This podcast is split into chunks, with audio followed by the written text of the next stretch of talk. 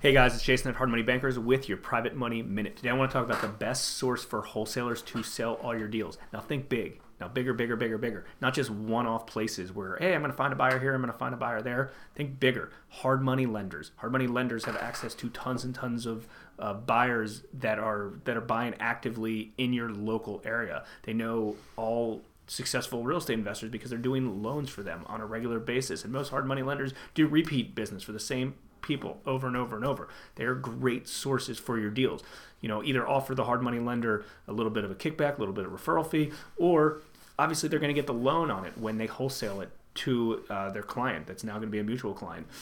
If that doesn't work, you know, hit other big sources. Go to Google AdWords or Facebook ads or somebody that is actively spending real money online to try to get business and try to get deals, right? Pick up the phone. Go and type in We Buy Houses on you know Google AdWords. You're going to find the top 10 people, call every single one of them up that are all local and say, I have a great deal, I want you to buy it.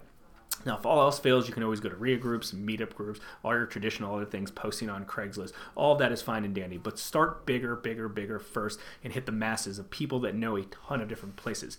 And if for some reason you're not getting your property sold, it's probably because it is not a good deal. So make sure it's a good deal first before you're going to make sure you can sell it, because I promise you, any good deal will get sold.